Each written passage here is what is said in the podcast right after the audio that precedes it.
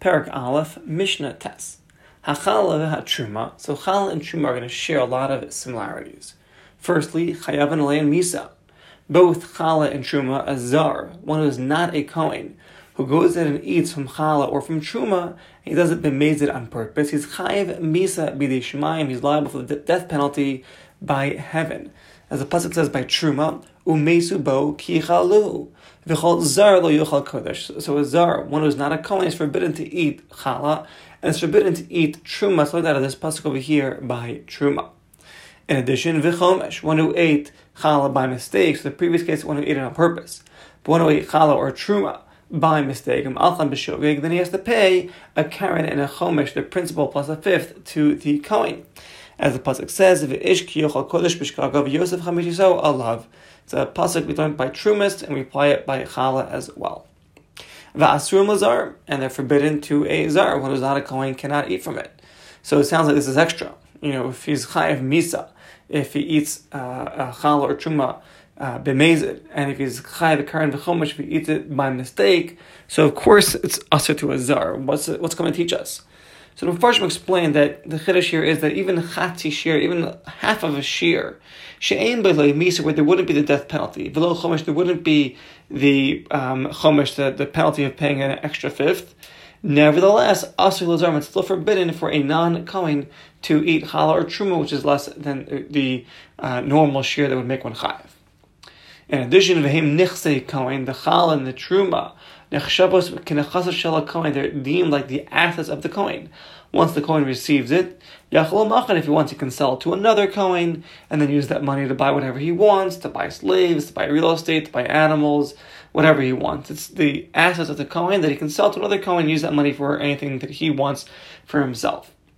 Own be'echad umeya, and a kav of chala or a kav of truma they got mixed up into a hundred kaf of chulin, its batal becomes null and void, and the tarubis, the mixture, is permitted for a zar to eat from it.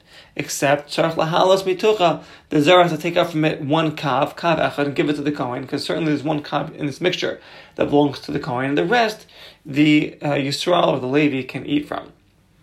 One who wants to touch truma or challah has to wash his hands first, because stam yadayim tumahin. Regular hands are a second degree to tumah, different levels of tumah. We call it a shniyah tumah. Posted as a truma besachal, they'll patel and valid the truma and the challah. Therefore, one has to wash their hands before truma and before challah. V'hariv shemesh and a kohen. Shayatami, the kohen that was tamei, and he dipped in the mikvah. So he's still not permitted to eat from truma or challah until hariv shemesh, till the sun sets of that day. As the pasuk says, So therefore, the sun is set first. Even though he went to the mikveh already, so he went to the mikveh at 9 a.m., he has to wait till nighttime, and then only after that can he touch the challah or the truma, because that's when it becomes into a state of purity with regards to the challah and the truma. One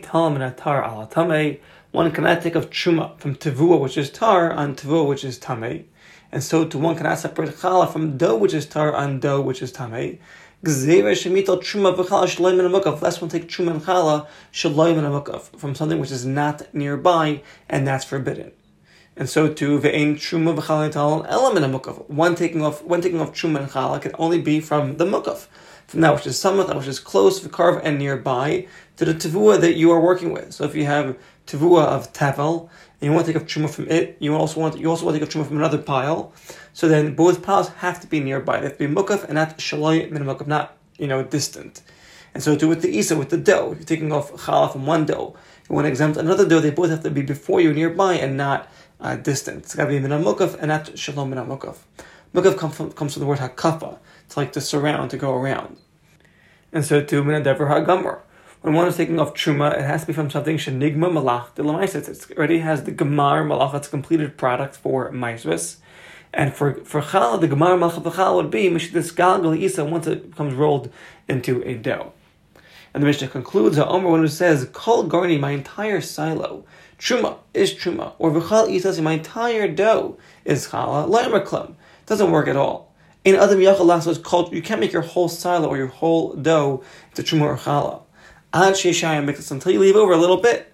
Because it says by Chala, Meireshis Aris Seichem Tidul Hashem Truma L'Dorosechem. We darshan out may rishis, like kol rishis, from the first, not the entire first. Uh, and so too for truma as well.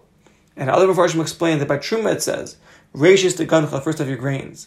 And Machala it says that rishis on the first of your dough. So mikan tzarech shira nikarim, their leftovers have to be recognizable.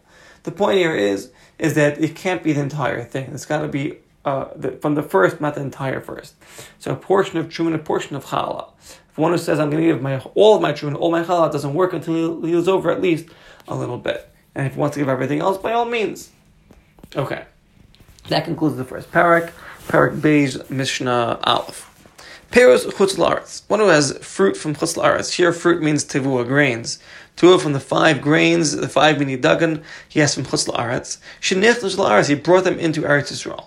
So chayil v'gilgal isa who be'eretz Yisrael, since the rolling of the dough happened in Eretz Yisrael, chayavim b'chala. These grains are chayav in chala. As the pasuk says, bevo acham el aretz asher ani mevi shama. So we darsh now shama atem chayavim there in Eretz Yisrael you're chayav chala. Whether the grains came from Eretz Yisrael or not, that's not the point. The point is that you're chayav in Eretz Yisrael. So if you brought the grains to Eretz Yisrael and you rolled the dough in Eretz Yisrael, then you're chayav in chala. Yotzu mikan and if the tvua went from Eretz Yisrael to Chutz La'aretz, Rabbi Eliezer mechayev. Rabbi Eliezer will be mechayev it, be mechayev the dough in chala, because he darshans out v'haya ba'achalcham b'lechem haaretz. So bein sha'atim ochlim, whether you're eating it in Eretz Yisrael, whether you're eating it outside Eretz Yisrael, at the end of the day, it comes from Eretz Yisrael, since it's lechem haaretz, it's chayev in chala. But Rabbi Akiva be exempted from chala, because since it says asher ani mevi eschem shama that I bring you there.